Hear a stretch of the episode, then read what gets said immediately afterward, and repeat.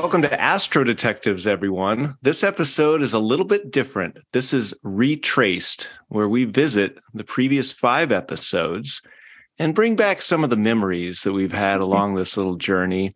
Um, there have been some ups and some downs, uh, some right guesses uh, by Sarah, some wrong ones. Uh, we're going to spend a little time talking about the right ones, a little more time for Sarah to address um, some of the ones she missed and correct the record.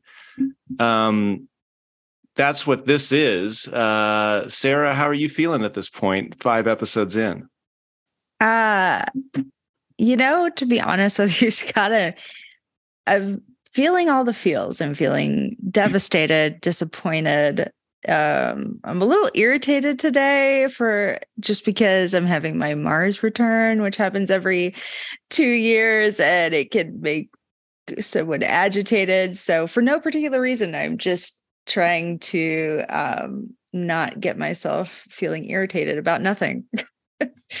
Uh, I, I, should mention the the record right now after five episodes is two correct and three incorrect, which I know at this point you were hoping to be above 50-50 and closer to 80%. I was um, actually hoping to be 100% accurate because um you know, I am a Virgo and that is important to me to be right all the time. So it's yeah, this is definitely a humbling moment and I'm I've had a lot of time to th- reflect back and think about this and um yeah, I I hate making mistakes but I always have to remind myself like that is such an important part of the learning process and I have learned so much from this show. Like honestly, doing these 5 episodes like have been incredibly helpful to my education because it's allowing me to apply what I've learned and um I, I love this experiment so much, even though, you know, it has not really turned out the way I thought it would yet. But um, but yeah, so and I just I, I the first thing that they teach you in school when you're studying astrology is you have to when you start reading charts you just have to get comfortable with being wrong because that's the only way to get better and you're just going to be wrong a lot in the beginning so mm. um i'm putting that on display for everyone to watch me fall on my face. And of course and i've mentioned this before that being wrong a lot with astrology is in this case I think is just the natural way that things will go, whether you have the most experienced astrologer or the least experienced, whether it's a coin flipper or it's like someone teaching classes. But that is why we're doing the episodes. That's why we're putting things to the test. And we love it when our uh, when our listeners chime in and uh, let us know what they were thinking about at astrodetectives at gmail.com um, what kind of questions they were asking throughout the episodes. Uh, we might incorporate some of those comments and questions in the next retraced episodes. We'll get to that at the end. Um, Sarah, do you want to just like jump right into the first one? Well, I let me talk through a couple of things first. I just want to um I kind of mentioned I guess about um how I feel about making mistakes. um, and uh, but I, I feel like doing this retraced episode is really important because you know i um i guess just like i feel like it's important to my credibility as an astrologer and i just feel like i owe it to astrology and the astrology community to go back and correct what i got wrong and not just like picking the wrong chart but there I've listened back to the episodes and let me tell you, I did not want to do that. It's really painful to go back and listen to yourself, but also listen to yourself be wrong. Um, I actually like had to pause it like right before I say which chart it is because I just couldn't live through that again. But uh, but I needed to go back through all the episodes and kind of relearn from them and see um, okay, wait, why did this chart work and why did I miss it?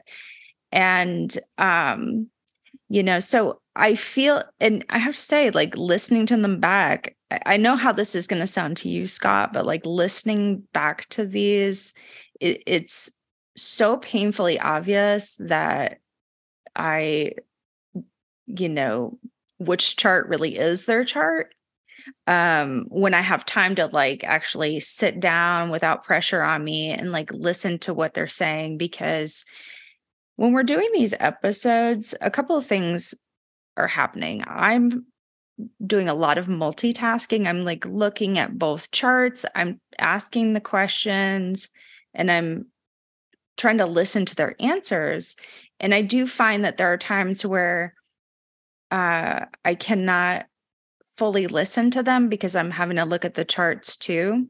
So there are things that I miss sometimes. And when I go back and re listen, I'm like, oh, I totally missed that. And um, I also just get like overwhelmed with information sometimes that I just kind of like totally feel like I'm suddenly upside down, swimming in charts and information and data. And so uh, it's definitely you know, uh, I think kind of like when you're watching football, it's easy to on the couch to be like, oh, I can't believe they missed it. but when you're actually doing it, it, it can be really tough. And also, what we've been doing here asking these questions and trying to like figure out which one is their chart that's not really how astrology is meant to work so it, like i'm doing this is very different than actually giving an astrology reading so it's it's definitely been a learning curve for me and i get i just have to like give myself some grace for that and uh, appreciate uh that this is very different. And um you know and, and another thing is like listening back to some of the delineations i gave and a delineation just means it's like your interpretation of the chart. Um you know some of those that i gave right from the get-go were not necessarily very well thought out or very uh like i would i would change them now knowing what i know now obviously but like i i don't think that they were uh, as good as they could have been. And so, yeah, they're just, uh, yeah, a real learning experience is how I would sum all that up. Well, and maybe that speaks to one of the format changes that we've talked about incorporating, which is instead of making it an interview, which is very different from what an actual astrology reading would be like, you approach the guest with two mini readings one of them with the wrong chart, one of them with the right chart. And one of them should feel more right to you and the guest, I think. Um, yeah. And rather than than collecting an answer to a bunch of personal questions and try to check boxes off of either chart while you're doing that, you can focus 100% on one chart as you're reading it with someone, and then focus 100% of your attention to the next chart while you're reading it with them. And that should be interesting for listeners to check out for the next few episodes, maybe going forward. Um, how do you think that that will change your, um, I don't know, ability to to compare them, and uh, just how does that change affect what you want to do? I think um, I really liked when you posed that idea. I think actually that will be a really interesting way to change things up. And I'm hoping that that will um, definitely uh, help me get a better outcome and be a little more accurate and it's yeah it's a it's going to be less multitasking and i'm going to be able to pay more attention to what they're saying and only really looking at one chart at a time. So, um, yeah, I think that's going to help a lot. That's great. And it doesn't in any way sacrifice the experiment. Um, you still don't know which chart is which. And the guest, of course, knows that one of these readings is from the wrong chart. So they won't be too attached to the suggestions or some of the personality traits that you kind of assign them. Um, but you'll be asking a lot of questions during a reading, anyways. You said a good astrologer is going to ask questions while they're delivering information. Yeah, I think that um, can be a misconception about astrology is that people think astrologers are going to give them a reading like a psychic would, or like, or, or just basically talk at them and tell them a bunch of things. But really, the way an astrology reading I think should be done is like questions and answers and like working with the client to put the chart into con- the context of their life and and um you know what can we get out of the what kind of practical knowledge and information can we get out of this to apply to your life And um, anything else on the overall format? I mean, before we move on to episode one. Well, how are you feeling about um, like what we're doing here, the show, and this experiment? Um, I would say that so far the outcome has been kind of what I've expected it would be. Um, it's been hovering around 50 50 kind of the whole time. We missed you missed the first one, then got the next two right, then got the next two wrong. I assume we're going to be back here, episode 10, with about a five and five ish record. It's very interesting to hear how many more details and houses and this planet being over here makes this much of a difference. I don't, it is so complicated to me. Um, that, that that's been a learning experience in and of itself. I have a respect for just being able to learn all of this information.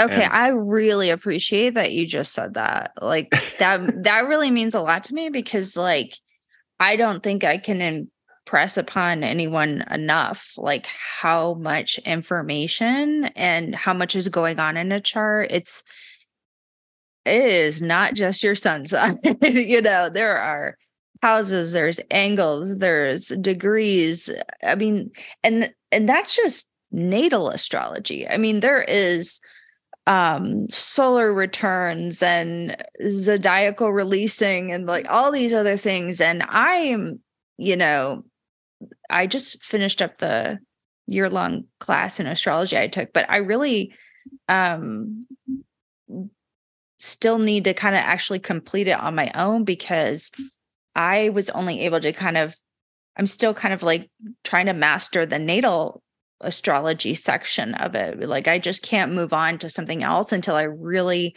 feel like I have a solid foundation. And so uh yeah, the, it is it's a huge I like to relate it to like the medical field just in that there's so much information to study and that as an astrologer, you end up having to pick a lane, you know, and and just kind of like study that and master that one discipline of astrology. And you have to study this stuff for I mean not just study but like practice it uh for years till you get really proficient in it and I'm you know, I've been studying it about 2 years now and I tell you like I know so much more than I did two years ago. And it still feels like I'm just scratching the surface. so, but anyway, I do appreciate that acknowledgement that it is at least a lot to look at. And it, I mean, and I've said this from the beginning, the it is a very it's very complex in the way that it describes human behavior in so many different aspects. So if you ask somebody to describe the field of psychology to you, that would be kind of difficult. And like you said, you probably are going to pick a lane and say, I don't know, do you want to talk about childhood psychology? You yeah. know, um, do you want to talk about trauma? Do you want to talk about addiction? Like there's so many different little things going on. And I may not believe that astrology is accurate in that it's using the stars to point at certain personality traits and certain people but still it's talking about certain personality traits that are in people and it's been really fun to talk about those with our guests um, whether I think they're dictated by the stars or not, the mm-hmm. fact that people do have all of these traits in them is true. And so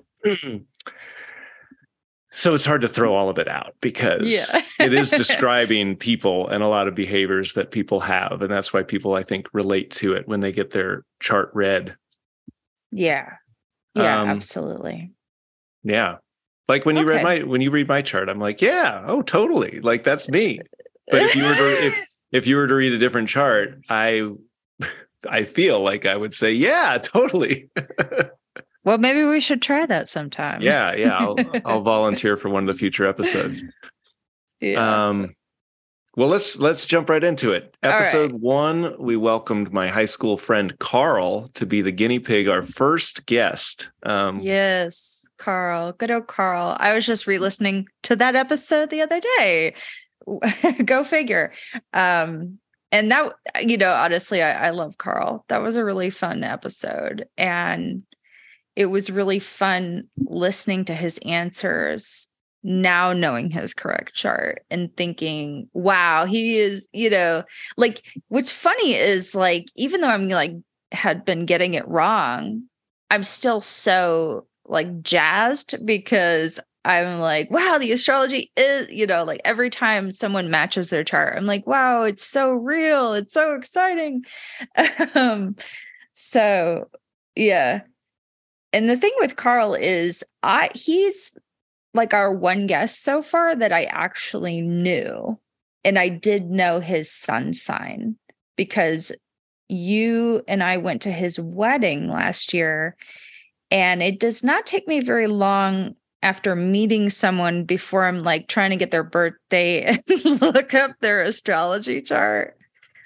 But I didn't have a um I didn't have a time for his chart. So uh, but anyway, so you ended up having to give me two charts with Libra Sun. So, mm-hmm. um, yeah. But those those charts were different in a lot of ways because you know, so Carl is a Scorpio rising, and the other chart was a Taurus rising. And what's interesting about that is Taurus and Scorpio share something in common. They're on a polarity they're exactly 180 degrees opposite each other and so they share like a special uh, connection or kind of opposite polar opposites from each other so um yeah that that was something that was interesting about those two charts like you you just happen to like you don't know what random chart you're generating but it's always interesting to me to see what you come up with and sometimes you don't realize the co- things that they have in common or how interesting it is that you picked those two charts but anyway so um i am always curious when i get a random chart and i look at it and it's got like a bunch of the little planets over here or the squiggly lines aren't very evenly distributed or well they're not squiggly they're straight lines but a bunch of straight lines between things and i'm thinking is she going to know? Because this one looks very different. This I don't know. Is this does this one look suspicious? Usually, I just take a look at it. I'm like, does this look suspicious? But then I have to remind myself that the whole point of it is it has to be like randomized. So I can't like create a chart, look at it, and think think it looks fishy, and then do yeah. another one. Um, yeah. Well, what was interesting about his okay, so his he's a Scorpio rising, and that means that his first house is Scorpio. And the first house in whole sign astrology is very much you in your chart, and it describes you as a person. And then the rest of the chart is describing kind of like you, different areas of your life. But that first, that's why I look so much at the first house and ask them a lot of questions about that kind of are related to that because I'm really trying to get at who they are and see if it shows up in that first house. And then 180, wait, 180? Yeah, 180 degrees opposite is going to be the seventh house, which is um opposite you in the chart and it's called the descendant the seventh house it has to do with uh, your marriage and partnerships and one-on-one partnerships and so um, that's why that age old saying of opposites attract you know it's like the seventh house is showing the type of person that you're going to marry. And it's usually kind of like opposite from you in in a way. So um it was funny that you gave me it was almost like you gave me the flipped chart because the other one was a Taurus rising with Scorpio on the seventh house. So that's why in the beginning of the episode, I said these two might be attracted to each other. um, so, uh, so, what, so yeah, what were some of the things that maybe you you nailed with that one that you well, I'm gonna say that you got right. What were some of the things that were right that matched Carl, but you led you to the wrong chart? Uh, well, yeah, I think okay, here's here's the misconception that I had going into this is that a Scorpio rising with Mars and Uranus in the first house. That's Carl's chart. I thought uh, I was looking at that and I was saying that person's going to be really intense and they might be kind of assertive and aggressive and I was I was kind of just maybe thinking like a worst case scenario um, of that energy, that is not how that energy shows up, apparently. um, because, you know, so Mars is like a planet of like a, it is a planet of like action and willpower, but also aggression. But it's at home in Scorpio. So it's going to be functioning quite well. And it's not necessarily going to be very combative and aggressive. And you know, people who have Scorpio and Mars anyway, they're not really like going to be this blow up energy. They're more going to have a tendency to hold back their anger and suppress it, which is what he ended up describing, uh, especially when he was talking about his ex- marriage with his ex wife. He said it was so frustrating and that he would bury that frustration down. And um, so, anyway, I guess I wasn't, I just wasn't understanding how that, you know, I just saw that like, okay, I've got one chart with Scorpio rising and like, you know, Mars and Uranus in the first house. That is very different than someone who is just a Taurus rising. I think it had Chiron in the first house, but you know, not Taurus is ruled by Venus, so that's a very Venusian person, and Venus is all about harmony and uniting and bringing together whereas Scorpio is a Mars ruled sign and it's more about like action and like Mars is more about like separation, not always, but like that's one of its things, you know, that's how Mars and Venus are opposite. And another way to think of it is Mars rules, you know, is said to rule men, whereas Venus is said to rule women. So they're definitely opposite signs. Um, so I guess I was, yeah, I was just thinking like, oh, this, this, if this Scorpio rising person shows up, this is going to be like really stand out.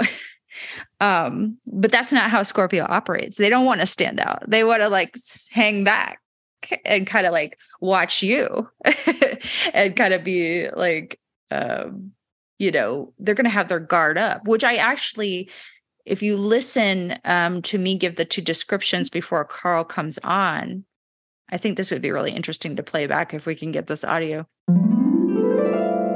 This person, um, they seem like someone who um, can show up and be very mysterious, very guarded. Maybe if you just met them just them walking around, you know, meet them in the airport or, you know, walk into a room, they're going to be more guarded and more very observing the, uh, what's going on and everybody in the room and what's happening. And is it safe for them to let their guard down? But I describe that Scorpio rising chart as someone who's going to really have their guard up and who's going to go into a room not being like super extroverted right away um they're going to be a little more mysterious and just like kind of looking around knowing is it safe for me to let my guard down and then carl literally says when i go in the room I stand back and get a read of the room. Then I pick out the ones that are easiest to strike up a conversation with. And then I make my strike.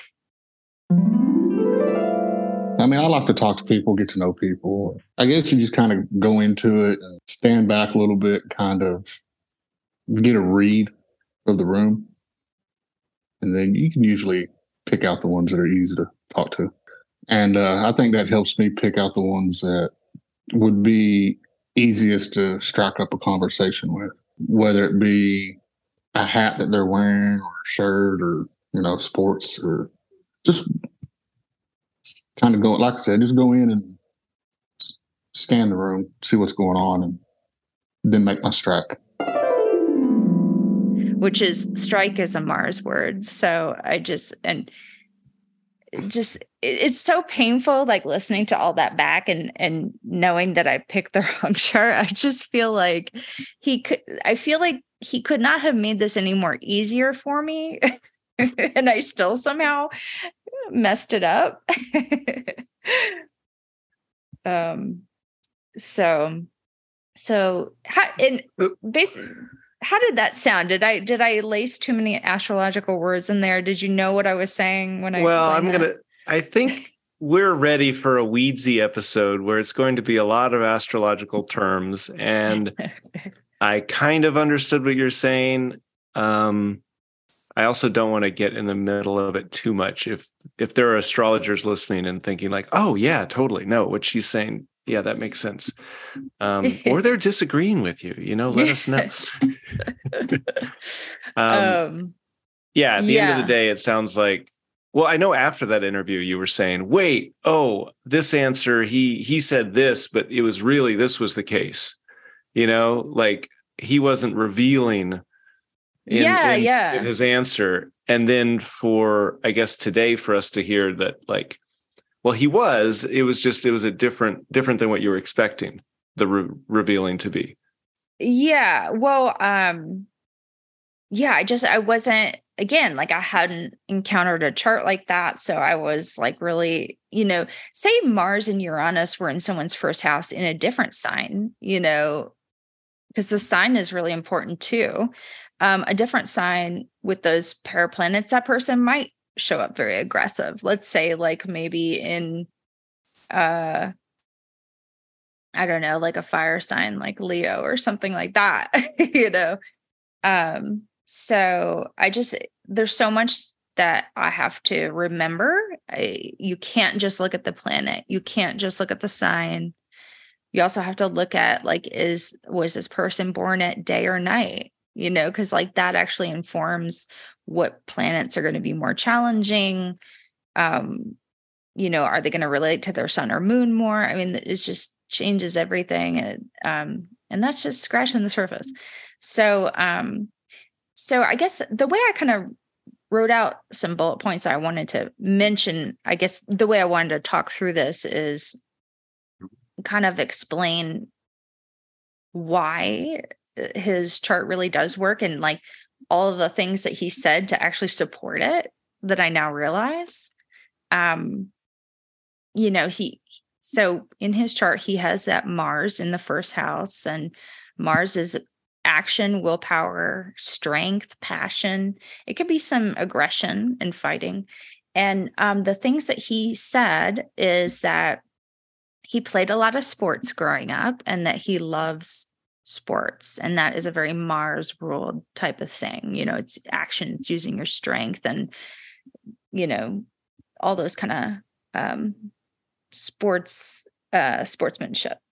Um, I don't know if he played it just he may have played some sports before I got to high school, but Carl has had retired, I think, by the sophomore year in high school from uh, yes. from Well- his sporting days. And the first the first house is describing it is describing your personality but it is also giving a description of your childhood. And so um he did explain that like growing up he played a lot of sports. Um and that he still loves i think he just probably watches them now. Yeah. um uh he also said that he enjoys getting on p- some people's nerves, pushing their buttons. It's fun sometimes. Right. And a lot of it also depends on who the person is because there are a few people that I like to just aggravate and just try to get on their nerves and just make them mad. It's fun sometimes. That is a, a Mars in the first house um, in Scorpio trait. That is when you look at his the Taurus rising chart, that is not something that you would see in that chart, you know. Um, so that should have been like a huge clue for me.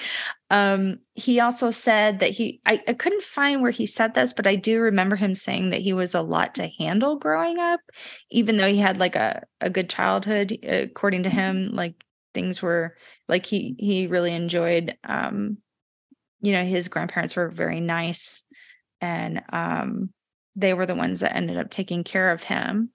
Um, I'll talk about his parents in a minute, but, um, I just wanted to point out that uh you know that that Uranus energy too is really unpredictable um and so I thought that kind of like uh spoke to that and then he also said that he has high blood pressure um so a lot of times when the first house also represents like because it's representing you in the chart so it also represents your body and what's going on there.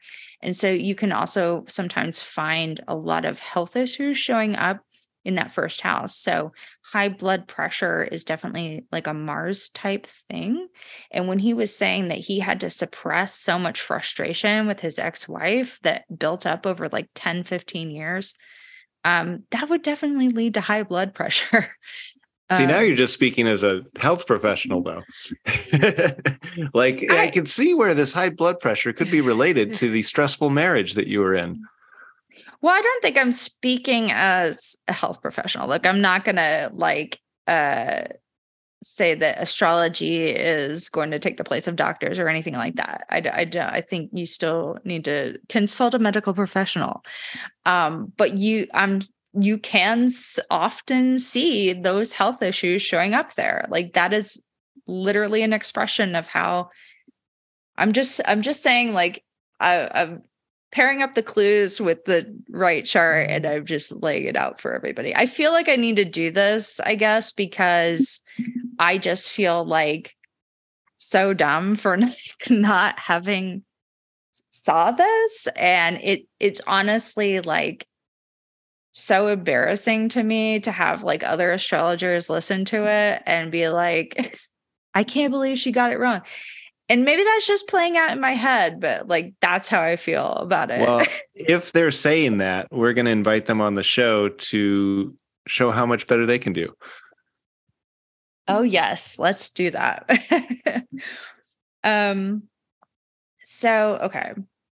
Uh he also so you even said to him in the interview that he was giving a lot of short kind of cryptic answers and you were having to he would like give like one or two word answers and not really explain. And you were having to like ask him can you elaborate on that? And he said that he was working on being a better communicator you know which is definitely Scorpio rising, being very guarded, and then Mercury, how we communicate is in his 12th house, which when we have planets in the 12th house, it, that energy can be harder to utilize because it's a hidden place. So, um, yeah, there that should have been a telltale sign to me.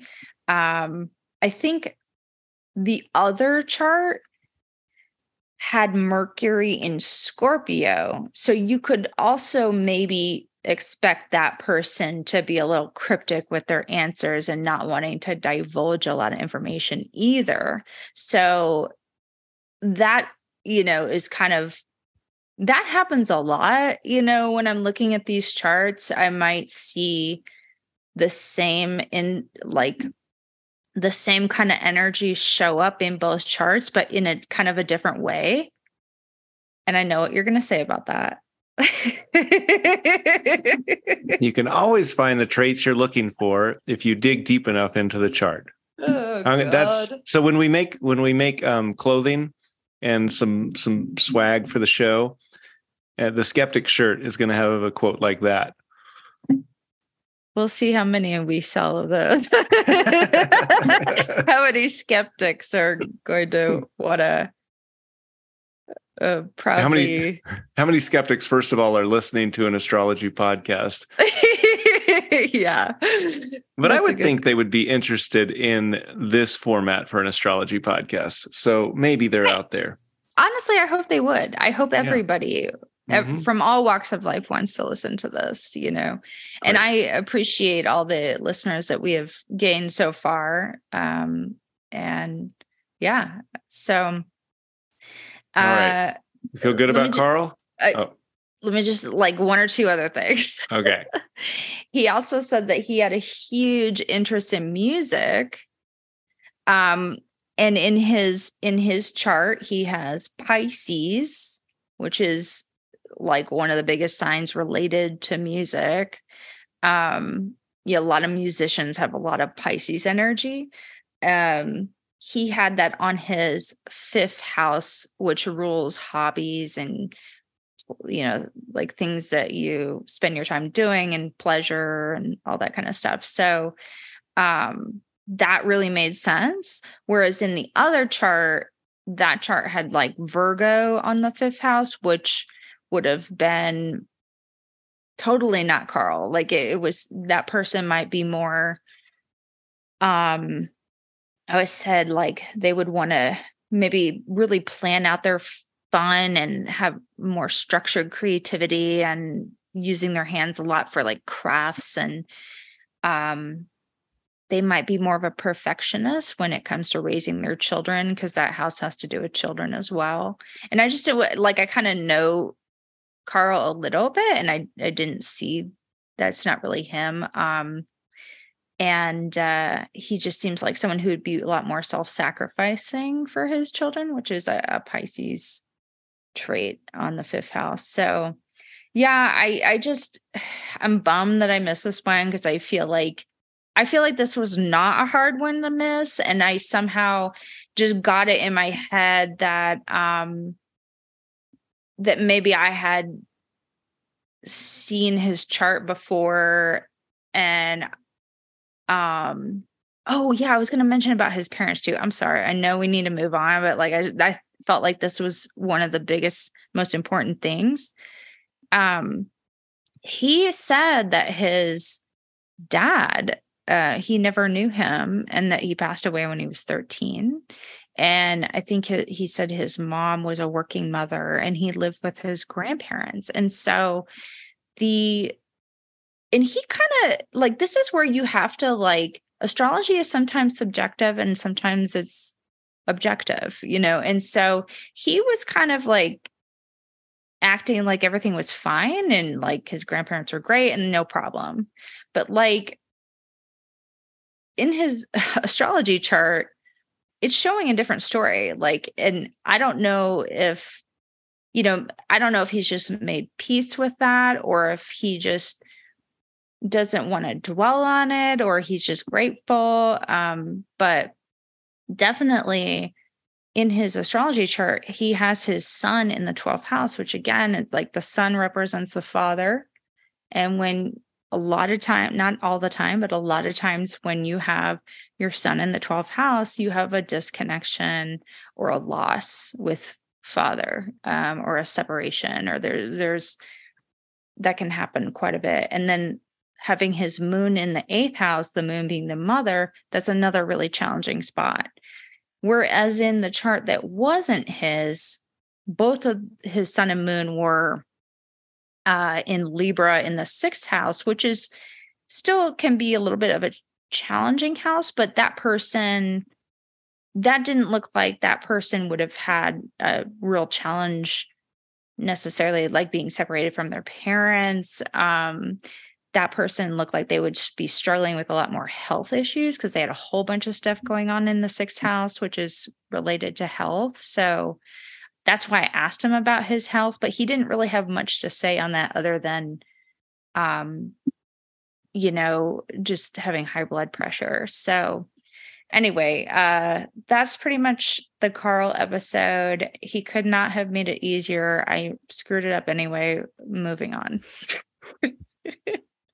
All right. So after episode one, we're Owen, Owen one. Scott is thrilled because this is not as easy as Sarah thought it might be. Um, so we're going into John with the Pisces moon.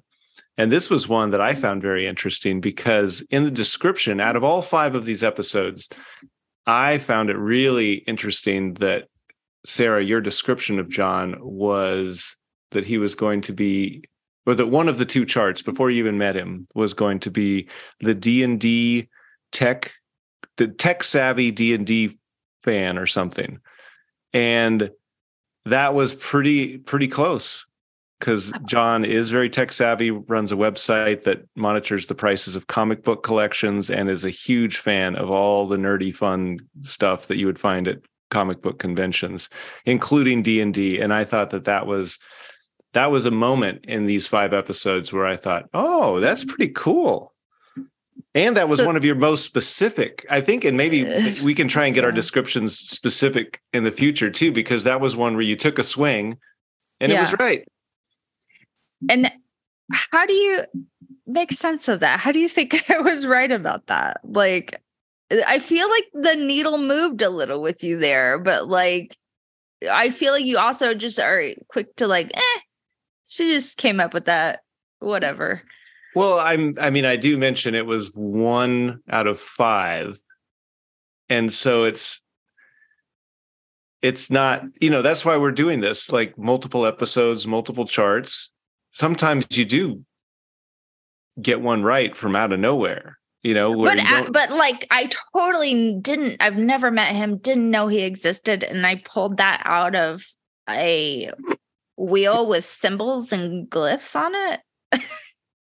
Well the other one said like an outgoing um what was it? An extrovert who's charming. And i was like well he's that too. I probably wouldn't have i probably wouldn't have like um been as impressed with that one you know because tech savvy describes tech savvy d&d like describes his actual job. Um so hey just take the compliment if you if you get more specific consistently and then they and they're right then of course i'm going to say wow sarah that was pretty impressive um like if you called me a tech savvy d&d fan I don't know. I like wouldn't because that's my, not in your chart. well, my grandpa would say I'm tech savvy. I'm, anytime he has a printer issue, I was always first one he called. Yeah. okay. uh, I guess that describes anyone in our generation to, yeah. to, any, to some other generations. But anyway, yes. that was something fun with the John episode. Anything else you wanted to add there? No real corrections. Um, I mean, it's yeah, sort of hard to correct was, one that you got right. I think that was my favorite episode.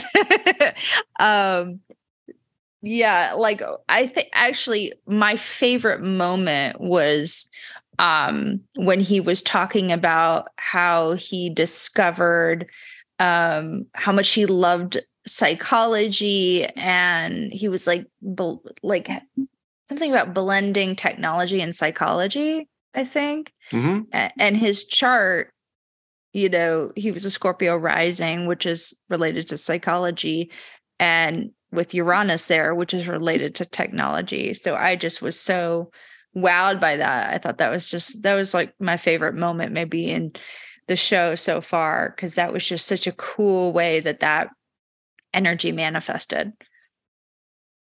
Yeah. We love those moments. Yeah.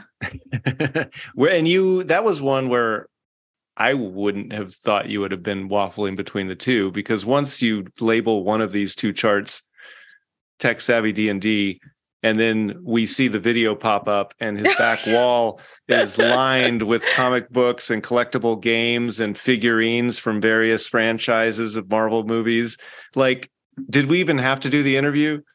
I know. I got so excited as soon as like the video came up because I was like, I I got it. It's it's chart A. like, I mean, that was such but see, I think what happened was I have to be careful because I was so confident in that moment and it was so exciting that I, you know, immediately in my mind, he, I was like, oh, he's chart A. And now all I have to do is make sure it lines up. But that is a that's a dangerous game to play in the Astro Detectives because I think I kind of do that with a lot of these other ones. I latch onto one thing that I think is a big tell. And then I get confused because not everything's lining up, you know, and I'm like, what? And um I and I end up being wrong. So I, I gotta that is one thing I have to work on is not allowing myself to get too attached to one chart.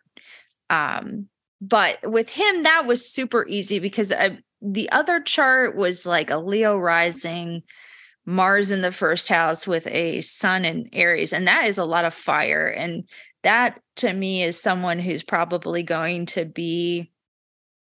I'm trying to use my words carefully here. I'm not trying to like um insult John at all, but like like that is someone who would be maybe more f- pursuing a career in um something or would just be so much more drawn to like athletics and you know because fire is like uh really like being active and using your body and um just you know that leo rising very much would probably want to put themselves out there and be in uh you know maybe the movies or um being on stage or being seen and it just it wasn't like that was one of the easiest ones because like the other chart just really wasn't matching up with him at all.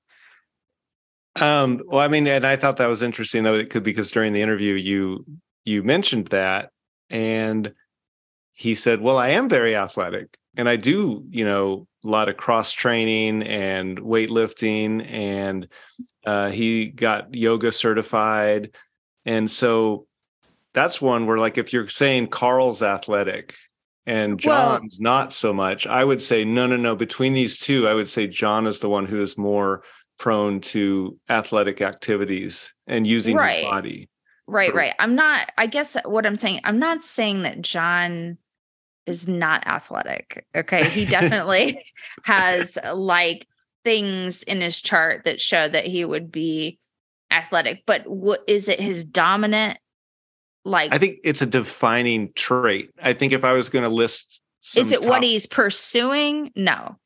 he's much more serious about it than a lot of I'm trying to think of how many people like but I know that would be more I it wasn't the first thing that he mentioned. It wasn't anything, you know, uh it, it, he didn't talk about it very much. It, it, didn't come up very much. Like all this other stuff that had to do with him being an entrepreneur and um the this um the comic business. I don't know. I just I thought um I I just didn't I didn't see him as like this uh you know Aries Leo. I I feel like I feel like no offense to Aries Leo, you could really spot them. I feel you're just like a, you're offending all the signs. No, we're gonna get a lot of hate. I'm just saying, like that is a lot of fire energy, and you need to get I some feel mail. like yeah, I love I love all the signs. I am not picking on anybody. I'm just saying like I feel like um that would have really that was like a good contrast for him who was actually a Aquarius Scorpio rising, you know, d- totally opposites. Like I was very pleased with your choice in charts that episode. Well, I'm glad. Uh, anything else on uh, John with the Pisces moon? No. All right. Well, now, if we couldn't make it more confusing to our listeners, our third guest was also named John from a different generation, but John with the Pluto and Cancer, which led you to immediately know that this was a man of an older generation. Yes. Um, yeah. And this and he, happens to be the one other episode I got right. So maybe we just need to book more Johns on the show. You're 2 and 0, 100% with Johns. yeah. Yeah, exactly. But uh yeah, when you sent over the charts, I saw Pluto in Cancer. I immediately knew, oh, this is this is maybe like you know, a grandparent or, you know, someone from his family. Like this is this isn't just one of someone from our friend group. Yeah, and um you immediately well, I forgot what your intros were, your descriptions for John from the two charts were.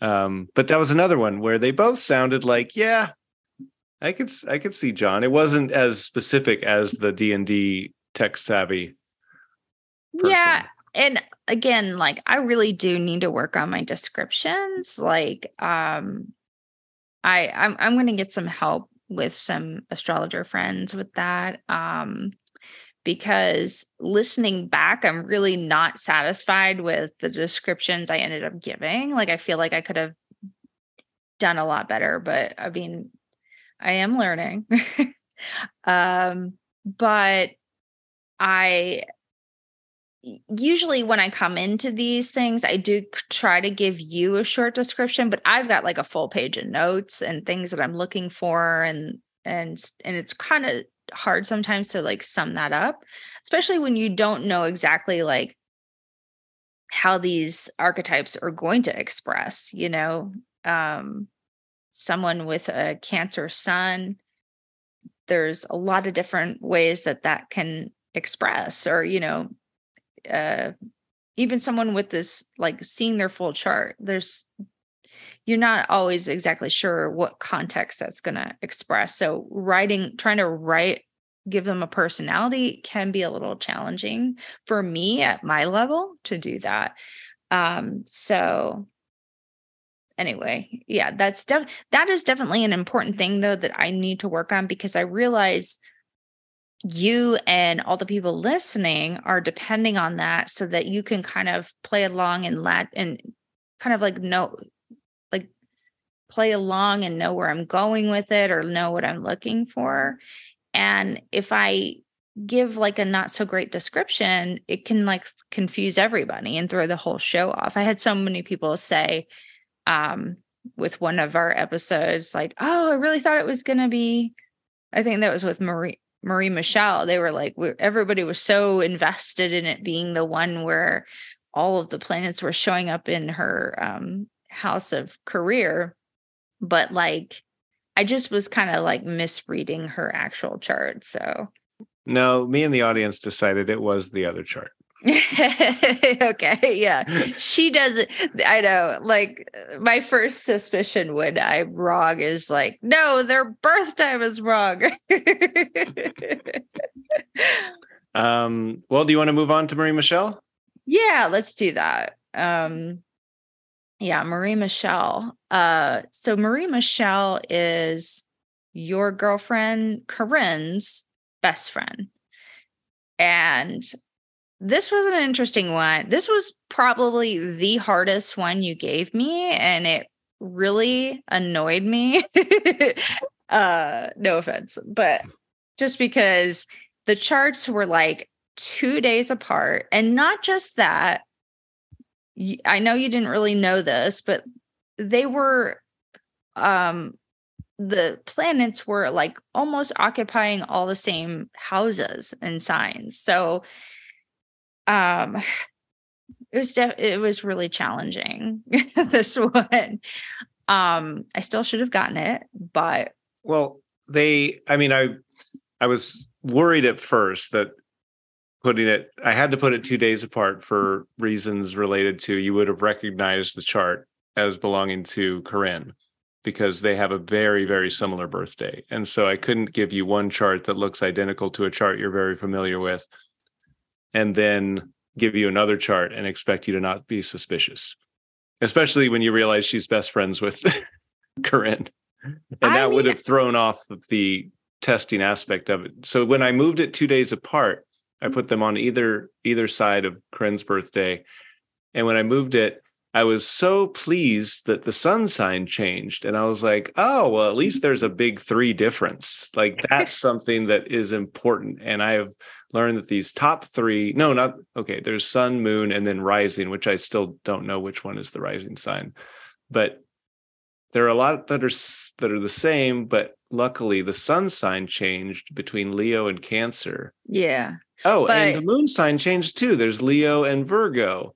So I know, but it's still all the same out of two out of the three big threes. And uh, what's the I rising know, sign? but it's still like Cancer, Leo, Virgo, Libra. You know, so um, Wait, which her how how do you tell where the where the rising sign is on a chart? you look to the first house. So I don't know what. Oh, uh, they they're The actually AC. num yeah, AC we're AC is yes. Virgo, and the other one AC is Libra. What? Yeah, but what I'm saying, Scott, is if you look at these two charts, all the activity is happening in the same houses. Okay. But they're in Like, different places for each chart. yes, so, they are. I, who mm-hmm. are you, my like astrology Yes. teacher? Okay, I, I was so excited because I thought not one, not two, but all three of the big three are different from one of these charts to the other chart. How amazing that I could get one two days apart that has so much difference. okay, but like I'm saying, so with chart A, not her chart, that is a Leo sun with a Virgo moon. Okay. Her chart is a Cancer sun with a Leo moon and a Virgo rising. So it's a lot of the same energy, and it can be really challenging to pick all that apart. You know, I'm just saying, like, of all the ones that we've done so far, this was the hardest one because there were so many similarities, and they were like a lot of things in the same sign that um But they mean different things, right? Like having a Leo moon versus a Leo sun means a different thing.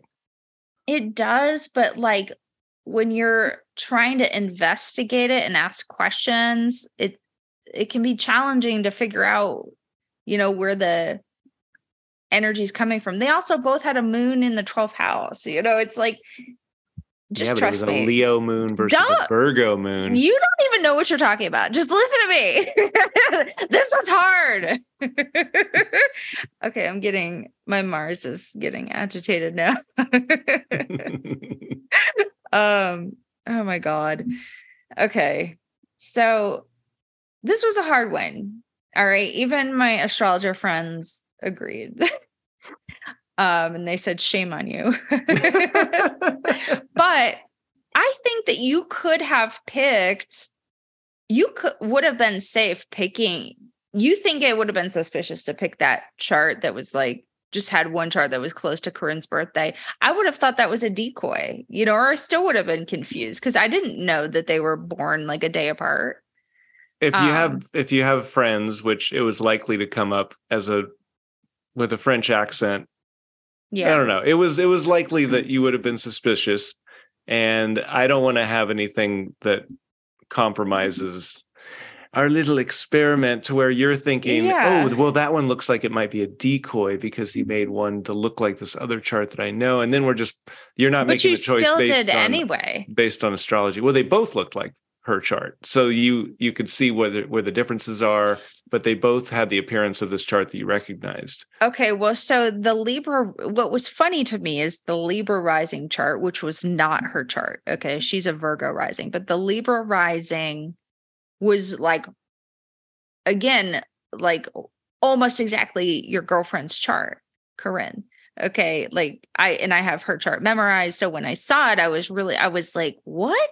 This is, conf- I'm so confused. So even though it's slightly different than your girlfriend's chart, it's still there's a lot of things that are similar, like that first house. You didn't realize this, but Corinne is also a Libra rising with Saturn and Mars and Pluto in the first house. So I, I was like, okay, uh, I'm going to interview Marie Michelle, and if she is giving me Corinne energy, I'm going to know it's this Libra rising chart. And I think I started to make myself believe wouldn't that be cool if they were both Libra risings, you know, and like that would make sense that they were really drawn to each other. And so I was asked actually asking her a lot of questions that I kind of thought I knew how Corinne would answer to see if, but she was like saying no. Like I was like, uh, I think I asked her, like, are you very competitive? Are you suspicious of other people? Um, and she was like, no.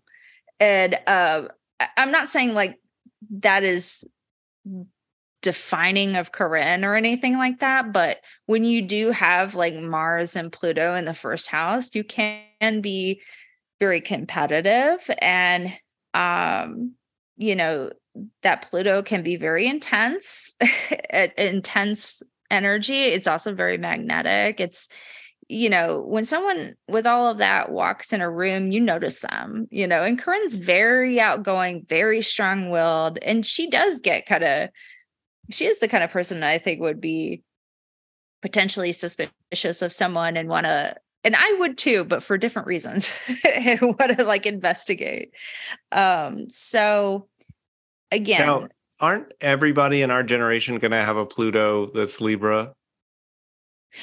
Tr- yes, but and so that's a very good question. Well, thank that's you. Very, I actually that's feel a great. Pretty, that's I could not I'm, have asked that question yes. before we started doing this podcast. I'm so glad that you asked that because that's true. Pluto stays in a sign for like 10 to 20 years. So it's a very so are we a competitive generation? No, in Libra, Libra is very much about partnership and the other person and um Oh.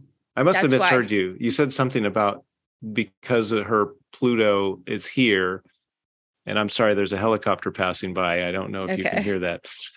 yeah. but yes, that so makes what, her very competitive. So what I was trying to say is um because Pluto is a generational planet and it's the furthest planet from Earth. Okay. So it has the least effect on um someone in their birth chart.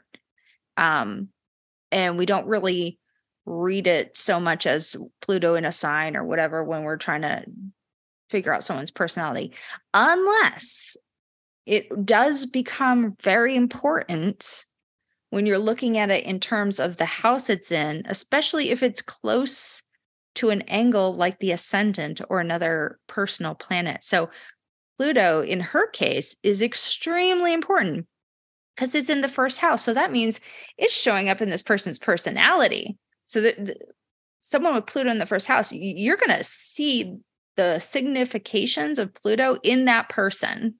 And it's going to be very apparent because Pluto energy is intense. It can be polarizing. It can be um magnetic. It's it's not all bad. I'm just saying like it's a lot of it, it's big energy, you know, and so, but it, it's only relevant when it's very close to when it's in your first house or it's very close to your ascendant or it's very close to a personal planet such as Sun, Moon, Venus, Mercury, or Mars. And so, you know, that's why I was asking questions about that. But for someone like you, Scott, you have Pluto in your second house, and it's not necessarily that close to anything. So it, it's still relevant in terms of your chart, you know, especially if it's like making an aspect or to something, but it's not so much like a big part of your personality.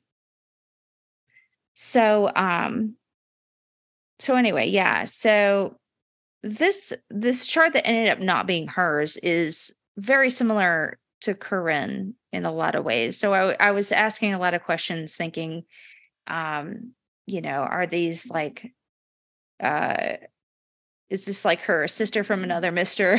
You know and this is why they're so drawn to each other. Um which is funny because Corinne does have a, a twin sister which would have almost basically Corinne's chart. Um but uh but no she she was the Virgo rising chart and I didn't get that right away because again I wasn't quite I know a couple of Virgo risings and all Virgo risings they are different from each other. You know, it's it depends on what else you got going on in your chart. Like you're a Virgo rising, Scott, but you're very different from Marie Michelle, you know, like the way in which you show up. Um, but that's because you have a lot of Aquarius energy. You have like m- most of your planets in Aquarius or over in those signs. um, she's got a lot of her planets in Cancer and Leo. So um, I feel like I may be getting off track here, but like I guess the main points I wanted to make about uh why I went wrong with this chart is I was just, you know, I think I just got it in my head that that she really would be uh well, I, I think much like Carl, I guess I, I said this, much like Carl, eh, she just wasn't showing up the way I, I wasn't fully understanding how that energy would show up. All right. And you understand it now. Yeah, I was going to go into like I read all the reasons why it's her chart, but we can we can skip that. I well, it was important to her that we got the right birth time because her production company is named after her birth time, and the, so I think listeners did enjoy that that um the ending to that episode was kind of a cliffhanger of did she have the right birth time did she yeah. not so we can answer that question now definitively i yeah i i think that she did okay like my misunderstanding was you know i her chart has her sun in the 11th house okay the 11th house is a house that it's not just about friends like I was thinking, but it's also about like working with groups and it can be very relevant to your career as well. Um, she also has her chart ruler. So, a chart ruler, I need to explain what that is. It's a very important thing that I look at and consider when I'm reading these charts. But the chart ruler is the planet that is that rules your ascendant which is your rising sign. So in her case, she's a Virgo mm-hmm. rising. Virgo is ruled by Mercury. So her chart ruler is in Cancer, right next to the sun. Um, in the wrong chart, the chart ruler was Venus, also in Cancer. Okay, so like either way, the chart ruler was going to be in Cancer. One was going to be in the 10th house of career, the other, hers, is going to be in the 11th house of working with groups and uh, things like that. And so she said she was directing a lot of different movies, but not just movies. She was she's like working on I think documentaries and um it sounded like they were documentaries that were relevant to social like encouraging like social change is that right? Didn't she say she was working on yeah in some ways. I think some of them are abstract and art- artistic and some of them well one of them was going to be about uh, astrologers being persecuted if i remember correctly for practicing astrology right and so, which i think is amazing I, I love that she's working on that i think that's an important story to tell um and the 11th house is very concerned with like social humanitarian causes and and also working with groups so if she's like in a director role that's someone who is working with a big group of people and here's the other thing that she said that should have been like the biggest uh tell for me is that she said she is someone who needs to create and have creative expression and it's just like essential to her soul and she would do it if she was alone on a desert island like it's it so for her like creative expression isn't necessarily that tied to getting a lot of recognition from other people which if she had been the leo sun that is more a little bit more of a leo sun expression is Leo is more of a performer or like expressing their creativity, but also needing that recognition from other people, like needing an audience, you know? And so that's not really what she was describing. She was more saying, like, no, I just need to, ex- like, I don't, she said, I don't give an F about other people. Like, she was needing to, like, um, you know, express her creativity for her own satisfaction even if it was going to be like on a desert island and no one was going to see it, you know? So um, I thought that was, you know, listening back, I just thought, oh, that's so brilliant. You're like, how this all works. So, um, you know, but she, she has a Leo moon, you know, so I was like, she's gonna have a little Leo energies. um, so again, it was just it was is slippery, you know, trying to pick apart what was Leo in her, what was Cancer, what was Virgo. Um, it's always a little slippery, this oh, astrology oh business. Oh my God. Do y'all hear what I have to put up with? um yeah, I don't know if this is a the right time to mention about the argument we got into the other night. Do we want to mention that at the end? Oh, we can have that as a cliffhanger.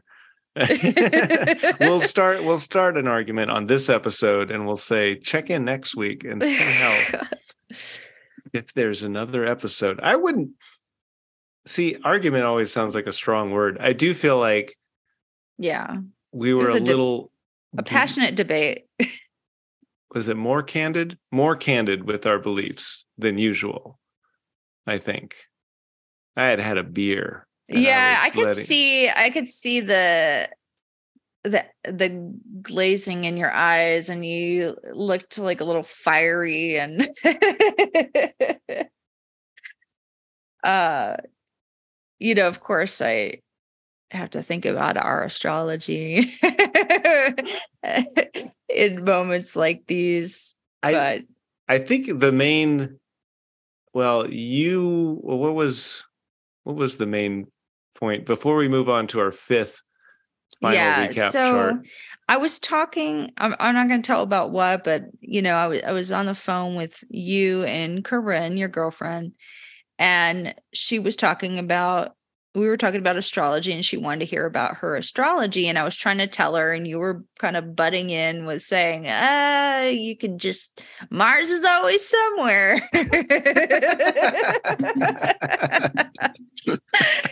And you know you were pushing some buttons and i think i was you know just getting uh agitated and uh but I was also having a really hard time explaining or defending myself. But I was feeling very defensive because I'm very passionate about astrology.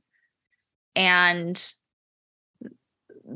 I guess, like, I think I've explained this to you before, but like, I think I have a, I think I get triggered when I think um, people don't think that I'm smart or intelligent. Um, and i know that you don't i i know that you know or think that i'm intelligent at least i think so. but, but, I know like, I actually know that you are. Not only okay. do I think it. Yeah, I know. I, I have that. evidence to support that you are in fact intelligent. As if there's like this on-off switch between like an intelligent and then well, I mean, there's all these gray areas, but yeah. I so I guess like when I feel like I'm like, I have studied this for so long. I know it's real. But when I feel like you're saying, well, I don't think so. I think it just, it's just confirmation bias. I feel like, does he think I'm stupid that I would waste my life on the, you know, and I, that's just my those are the feelings that I'm feeling, you know, like subconsciously or like in the back of my mind when we get into these arguments. And it causes me to get very defensive. Like I feel like I need to defend my intelligence. And so I think in that moment I was getting and and i think sometimes i can come off a little arrogant or condescending about my beliefs because of my mercury and leo conjunct jupiter uh opposing your mercury in aquarius uh conjunct mars. So you know and you you love debate. Like that is i do but it does I've noticed more like as I've gotten older and a little bit more time spent trying to be mindful of, you know, in the moment, what are you feeling? What are you experiencing right now? And I've noticed that when I'm in a situation with a debate, I do have a tenseness that I don't necessarily like. Mm. Um, I think I'm focused on trying to communicate what I think to the other person and i don't know how much of it comes across but i don't enjoy like this disagreement of you know well you think this is 100% true and i think it's 100% false and we're not able to talk it out that's frustrating to me yeah and so um I don't, it never really comes to an argument with anybody. I don't, I don't get into like loud arguments, but it does never. come. but it You've does. never raised your voice ever that I remember. and I've known get, you 20 years. I get snippy sometimes though. Oh yeah. Snippy yeah. for sure. I work in a, a little behind the scenes. I work in a sales environment. And sometimes when I get no from enough customers in a row, I've noticed that my responses get a little snippy. oh my god. I wish I I wish I could see that happen. Do you have any examples? Well, this morning I was uh I engaged a gentleman who was coming by and I'm I'm in the business of telling people why they should consider solar panels and setting them up with a consultation. Uh, you may have seen a lot of people like me in your local Home Depots and Costco's. well, let me tell you what it's like from our perspective. no, we I I love I love part of the job in that I get to see so many different people and I'm basically asking them the, the same thing and there's so many different reactions to me asking them the same thing. But after a month or so, you see a lot of the same reactions. And so I have heard enough people say something along the lines of, well, I don't like them because they're made in China and or China's going to benefit somehow. Or I don't, you know, I only buy American made. I'm a patriot and I don't oh, want wow. I don't want your Chinese solar technology. and of course we could have a long discussion about how China is really leading the green technology because we've underfunded our sector and yeah they're beating us right now um, we have all we have solar panels from south korea guys look we can make peace but my immediate reaction was really you're not buying anything from china as i motion towards his cart that is full of just like random stuff that he's purchased around the store 90% of which is from costco or from china Oh my god! And, uh, and he was started to make an explanation as they always keep walking kind of slowly, and and at a certain point, I'm like, I'm not going to follow you all the way out the door. But as he's saying, well, but this is stuff that I need, and the other stuff wouldn't be things that I need, and I was like, that was the justification. But I was focused oh on the gosh. next lucky customer. That's so uh, funny. That is funny. Um, yeah. I like that. All that you to know, say, go go ahead. Yeah, I, well, I was just thinking about how you were saying like that frustration of like being in a debate with someone and you're both kind of like at a, a stalemate, and especially with us sometimes, you know. And I, I'm just going to insert a little astrology here because this is the astrology show and I have to. but you know you and i our mercuries are in opposite signs and they're both in fixed signs fixed signs means it's a sign that happens in the middle of the season and um so what that means is like fixed signs can be very stubborn and not wanting to change. They can be very set in their mindset and um you know especially as mercury ruling the mind um it can be yeah like i i don't i don't really enjoy debate that much. Um i don't feel like i'm very good at debate because i feel like i um I I'm a better I feel like I'm a better judge than a lawyer. I don't feel like I'm as articulate and I think you're extremely articulate and I think you are able to um know how to uh, put an argument together like in the moment, which I'm not really good at. I have to go like think well, about it for a day. Sarah, I can tell you we have many, many thousands, in fact, listeners right now shaking their head at what you just said because this entire episode you've been very articulate, covering very precise degrees and making points that this is right because of this and this and this. And if you were in a courtroom of astrology, the jury would be voting in your favor. Oh, well, thank you. I mean, as a Virgo, I'm going to be very hard on myself. so, okay. Um, but I appreciate that. Um, yeah. So, well, I guess we should wrap this up with our just touching on our our last episode, which came out last week. Um, the first guest that I had never met. Yes, this was a a friend that was recommended to us from mutual friend Brooke. Yes, my BFF, uh, Brooke, who um, is also a Virgo with a Scorpio moon like me. So we really get each other. And I love that she has um, recommended a friend, and I, I think she's recommended a few more. So I thank you, Brooke. Thank you for helping our show out. Um, but yes, she revert, referred Jenny, which I adored. Jenny was an excellent guest. And um, Jenny, uh, it was so funny because uh, Brooke, um, okay, so you after the fact, I found out that Brooke thought Jenny was a Scorpio because Jenny has a lot of Scorpio interests and um, passions and hobbies.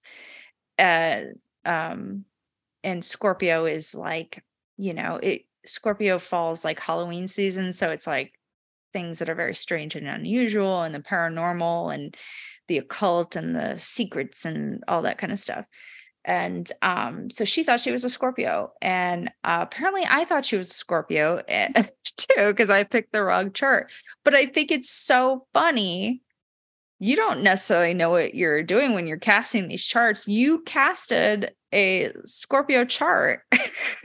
Even if I knew, I wouldn't have known what chart they thought she was to then trick you.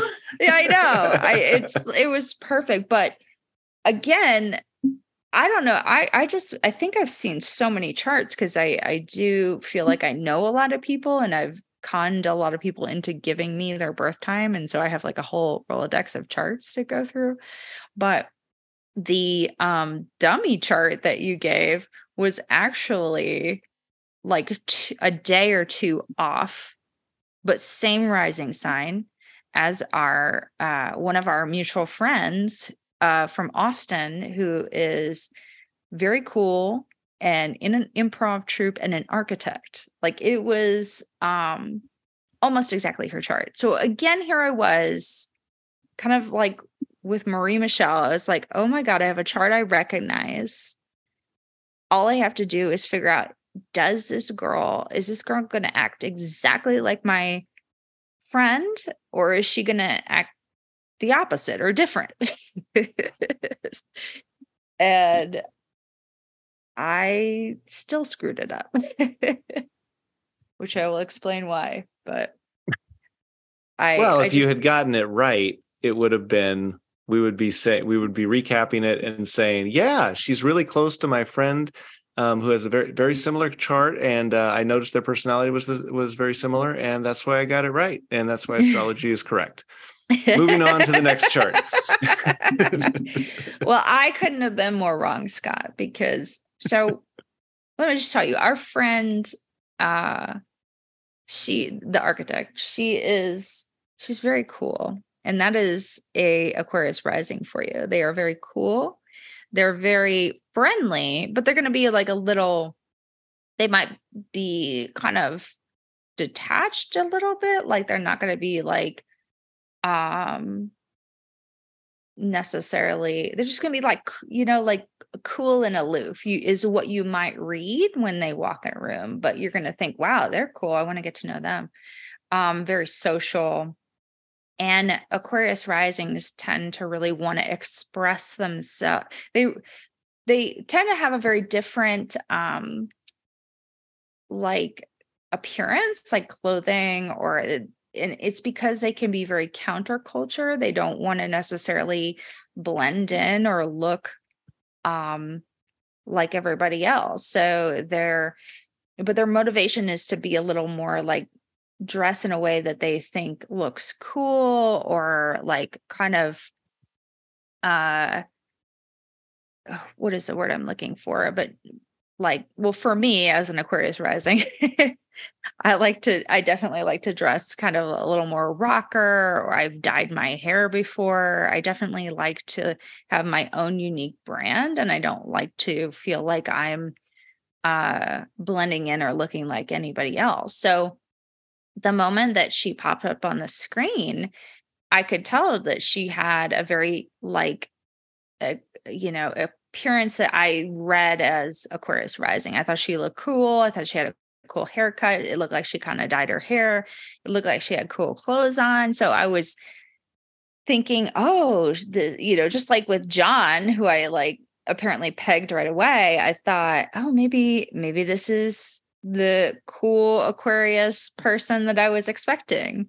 And that was like my biggest mistake. And I think that's when I locked into that, you know, and uh she some of the words that she mentioned right she she used the word cool a lot like to describe different things in her life and uh, what she gravitates towards. So um, i thought oh wow she's using some of the like the aquarius buzzwords. Um you know she uh she said that she worked for a tech company indeed and did data analyst she was a data analyst and she analyzes people's behavior which is very like that aquarius rising chart chart had their sun and a bunch of planets in scorpio. So uh, right away i was like oh this must be like a scorpio person because they would be wanting to analyze you know they'd be good at like psychology and reading people and the fact that she's in a you know the aquarius rising would match with someone who might be very tech savvy. Um she said at one point she was an entrepreneur. Um can, she had can, can you briefly mention why that's different than the aquarius in john's chart making him tech savvy? Yes. So um he had a sun i just i'm pulling up these charts while you're yes, talking yes. and because all of these charts are readily available at astrodetectivespod.com and they're really fun to look at as we follow along and uh, john has a sun aquarius a mercury aquarius but his rising says scorpio it does but he has uranus which rules technology and it's one of it's the modern ruler of aquarius so Okay. ha- having that in the first house, that is like tech, tech, tech, you know. So um now she didn't have Uranus.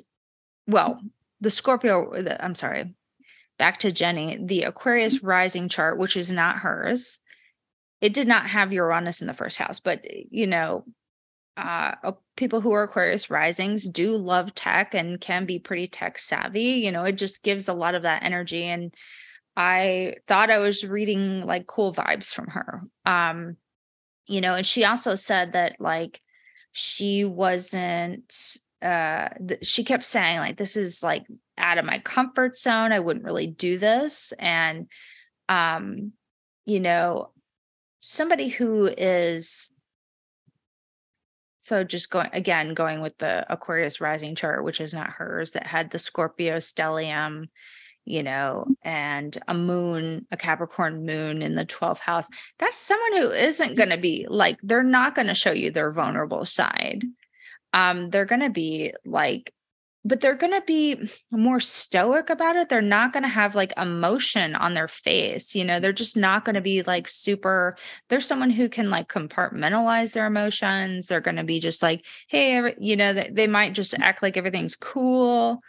Um, and so I was trying to figure out is that, you know, what she's, because she didn't want to be emotionally vulnerable. However, that being said, she did have a lot of emotion that she that she was like trying to guard us from which is her cancer rising chart not just cancer rising but she had sun and personal planets in cancer and a Pisces moon, which is another water sign. So the water signs are related to emotion and and and being an empath and people who have a lot of water in their chart they're going to be very into like feel their feelings it's going to be a huge part of them and so i i was just confused because she was very guarded with her emotions but if you watch back the interview or listen to it, like there's a couple of times where she almost cried. And that is not a trait that you would see in that Aquarius rising chart with the cap moon in the 12th house. That person would not have been uh anywhere near brought to tears i don't think you know they they I'm would not have sure that person this imaginary person with from the other chart has has cried i'm not saying that they wouldn't cry, of But course. just not as like, you know, because I'm just saying they wouldn't have gotten choked up. They would not likely have gotten choked up just talking about their life with us on the podcast. They would have been a lot more stoic. It would be a lot more for that person to, it would take a lot more for that person to really get to that point where they were, you know, going to break down emotionally or cry or be really, you know, I'm I'm not at all saying that they can't cry or that they don't have feelings. I'm just saying like it's they're not going to be like on the verge of crying. Like I felt I felt I, I don't know for sure, but it felt like she was getting a little choked up a couple times. And that would not be that, you know, the Aquarius chart. So um yeah but but she was more just saying like i don't like being vulnerable i don't like you know um having my emotions out there um it, it but that makes sense because cancer is it, it may be very emotional but it's going to be very guarded it cancer is about you know cancers are very protective and um they're not kind of like scorpio they're they're not wanting you to uh, see that vulnerability. They're going to be very protective of it. Um, so some other things that in you know why the cancer rising chart works is that she said um you know she likes to stay at home a lot and stay in bed i mean that is a very cancer thing is like cancer is related to the home so people who have a lot of cancer energy really do like being at home more than they like socializing or being out with people. Um, they get their battery drained a lot, which she said she did say that. Um, the thing about her appearance that I, you know, I was thinking, is this an Aquarius rising person? Because she likes to dye her hair. But me personally, as an Aquarius rising, I dyed my hair, but I kept it the same color for years you know like because it's a fixed sign so you're not necessarily going to want to be changing i like to reinvent myself maybe every 4 or 5 years but not like every other mm. day and she was saying that she likes to change her hair color like you know every couple of days and that she really likes to wear vintage clothing and so those are huge i, I think i missed the vintage thing um because when I listened back, I was like, oh, because cancer, one of the um, key words for cancer is nostalgia.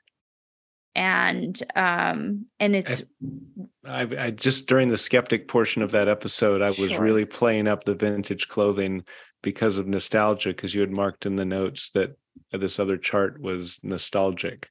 well, good good for you, Scott, I- because like, I, I, you know what, I picked up on that. you um, did. I I totally like misunderstood that and and the fact that she dyed her hair every few days cancer is ruled by the moon and the moon changes signs every couple of days. And so that informed so much of her personality because throughout the interview she kept saying like she had trouble like sticking with something like sticking with her hair color or you know she even said like uh like I think she said that like rela- she didn't really like relationships. Relationships weren't really for her, and that she kind of believed in having many loves. So, I mean, you know, with that Pisces moon ruling her whole chart, like that is someone who is going to be wanting that and welcoming lots of change and wanting to be like not fixed, you know.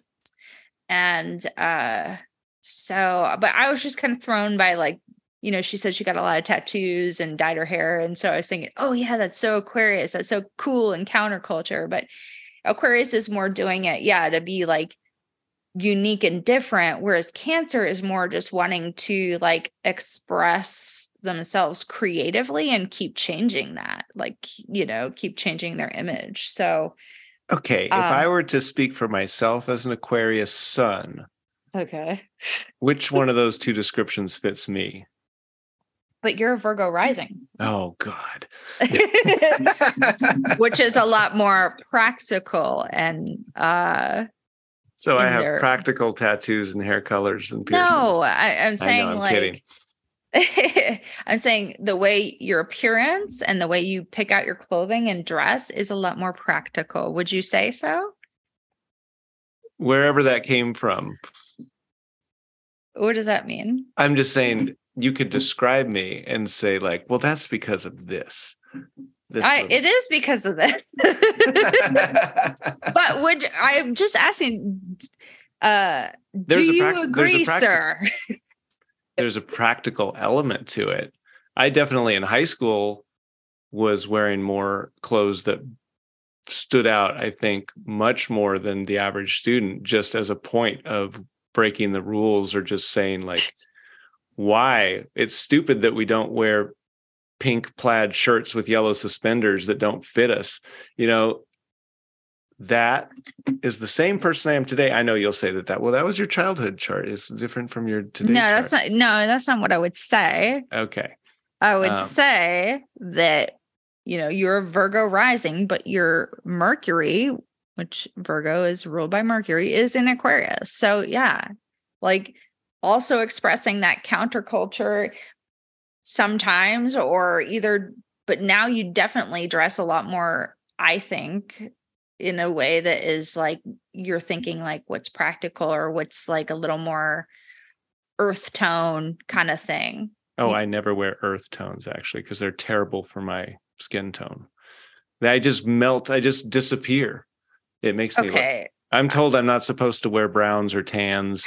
Maybe not earth. I'm I'm trying to be nice. I'm trying not to say basic. I should say like you don't dress very loud and Here's that argument that we were, we were promising the audience. Oh god. I know. Um so anyway, back to Jenny. Um I I just yeah, I definitely in hindsight is 2020 she should have seen that cancer rising written all over her. Um you know she also had like several planets in her first house too like she had um and, not just any planets like her personal planets which just made her even more cancer. Um she's got mercury there she's got mars there and her sun. Um and so she that Mercury is also going to be kind of like um a couple of things. It's going to be uh very good with information and it is also kind of a tech savvy thing related to Gemini, but it also rules Virgo, so it's she's going to be very organized and um well she said she was and um good at like research and she said she was into like reading you know these are all very mercury things um and uh just having good attention to detail. So uh and then what else did she have there? Um she okay so the scorpio thing the this was so interesting because even brooke thought she was a scorpio when she first met her um but yeah, with Jenny, um, she's got Scorpio on her fifth house, and the fifth house rules hobbies, children, and romance. And the things that she said that support this are that okay, so concerning hobbies, she's into a lot of like um, you know, she said she was into reading, but like sci-fi paranormal romance. So that's very much, you know, uh, speaks to that fifth house of romance, but also her Pisces moon, which is super romantic. Um, she said she and so it all the fifth house also relates to children. She described them as weirdos that growl at their teachers and have a hissing cockroach. I mean that is so scorpio. So that very much describes her fifth house which in the other chart um that fifth house was uh gemini you know and so that's not it really how Gemini would show up, but the chart rule the or I'm sorry, the house ruler of Gemini is Mercury, and in that other chart, it's in Scorpio. So I was like, yet again, I was like, okay, I'm seeing how some Scorpio could show up in both of these charts re- in relation to hobbies, children, and romance. So I was kind of stuck there with that one. Uh, but I think it definitely fits way better uh, with her chart, obviously. Well, with a little hindsight, it definitely fits a lot better. and I think, uh, you know, she also mentioned like the marriage that she had been in. Um, so she described him as stern, which in her chart that house of marriage seventh house is capricorn and that is definitely like a capricorn word is stern um or could be one of their keyword is one of their keywords um she also described him as mysterious and that she met him through friends and in her chart uh saturn which rules capricorn it rules that seventh house where uh, this describing the marriage partner. So we look to see where Saturn is. It's in her fourth house of family, uh, right there with Pluto. So Pluto is adding a lot of mystery to this person. And then she met him through like her roommates, I guess. And he also knew her brother. So that's kind of like meeting through uh, home and family. So uh, that was another like perfectly fitting clue that I totally missed. Uh, uh, yeah. And then uh, the last thing that was really interesting to note was uh, I asked her this question. I said, Where would you prefer to vacation, the mountains or the beach? And my thought behind that question was one of the charts had a pipe. So the moon is your comfort zone. And I was thinking, you know, you could maybe that would speak to where they would want to um, vacation. And Pisces would be very drawn to the ocean, and Capricorn moon would be very drawn to the mountains. and I think that is true for a lot of people with those placements. But she, her answer was when I said the ocean or the mountains, she said the mountains. and she said there's there is a reason, but I don't know if I should tell you um, she says she used to spend a lot of time at the beach, a lot of memories being around the beach. And in that moment, I was like, oh no, I think she just revealed that she was born in the summer. and I really tried to like turn away from that and like not consider that as evidence, even though I thought in that moment, oh, I think I'm going down the wrong path because uh, I think she just revealed that she was born in the summer.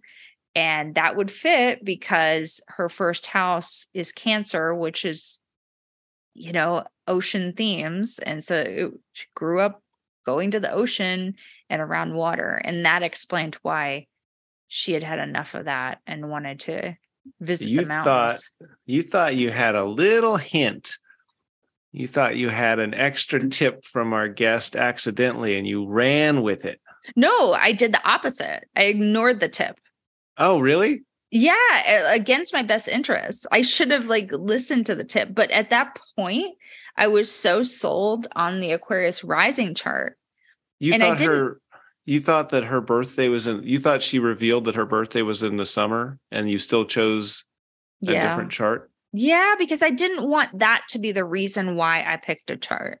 Okay, well, I do want to applaud you for that, for resisting yeah. the urge to, because there was a previous one on Carl's where I think you thought that it looked familiar or something looked familiar. I did. Yeah. yeah. And that threw you off. And so this yeah. time, um, congrats. I mean, integrity. Yeah. Into, this experiment is important to me. The integrity of it is important to me. And I don't want to pick a chart just because of a hot tip. I really want to make sure what she's saying matches up to the chart. And so I kind of subconsciously push that aside and and I convinced myself maybe that didn't mean what I thought it meant, you know, like uh, you know, so um yeah, I really like got hit in the face with this one too. and it's it's yeah, looking back it's it's again like super painfully obvious like i have nightmares just thinking about my mentors and heroes listening to this thinking ah oh, god you know what is she doing yeah but um anyway well I I don't know if anybody got this far. Like I hope that they did, but like I feel like for me it was really important to clear the air to make my wrongs right and to say like listen i learned from this. These people's charts are right and like here's why and i can really see it now and i apologize you know for um not getting it. And i just it's really important to me to not like put um bad information out there. I, I know I'm not necessarily I know people aren't necessarily coming to our show to learn astrology, but I still feel like responsible uh for this for educating people that are listening to our show and don't know much about astrology. And I, I hate when I listen back and I hear myself say something that is kind of inaccurate or not really the best way to describe it. And um, so I I guess really appreciated this opportunity to uh, set the record straight. And the record is straight now. It's on the record. Yeah. A retraced episode every five episodes will be our yeah our new format. And I so I um, am very lucky. I have a wonderful friend and classmate Amber Fox, who uh, ha- is my Astro BFF, and she had she was she sat down with me with these charts and helped me pick it apart and understand where I went wrong. And so I think um, she has agreed to like help me moving forward look at some of these charts when I'm trying to like do my delineations and prepare for the show. And I think um, she is has a lot of expertise and I think will really help me. And I, I had another friend reach out to me as well, who's I, I have these astrologers that are on board for team astrology to uh, prove this, prove that this is real to Team Skeptic. Oh, wait, I can't hear you. Well, there is a Leo that uh, just poked her head in to say it is way beyond the time that I said we was allotted for us to do our podcast, and we were going to walk around the neighborhood. Okay, she's well, a Leo, right? She, uh, no, she Uh-oh. is a Cancer Sun with a Leo Moon, and she's got that Mars, Saturn, Pluto in her first house. So you better not um you know, run her around. You better go for that walk. Or did you say you were going for a walk or what? Yes. Okay. Yes. a little late for a walk.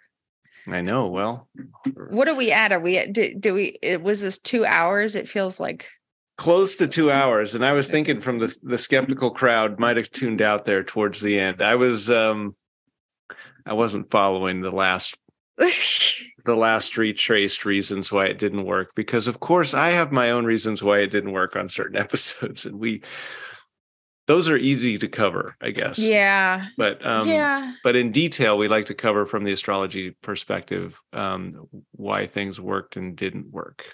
I may have, may have more notes in the future for future yeah. episodes, but and I, and I I do think I ran on very long and I apologize for that, but I just I no apologies. Really had I had so much I wanted to get off my chest.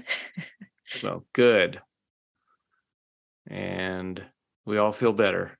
Yes. And we're going to have we're going to bring that 40% up to 80 and beyond. Even if it takes 100 episodes. it's not going to take 100 episodes. I'll get a uh, different uh, astrologer to sit in if that's how long it takes.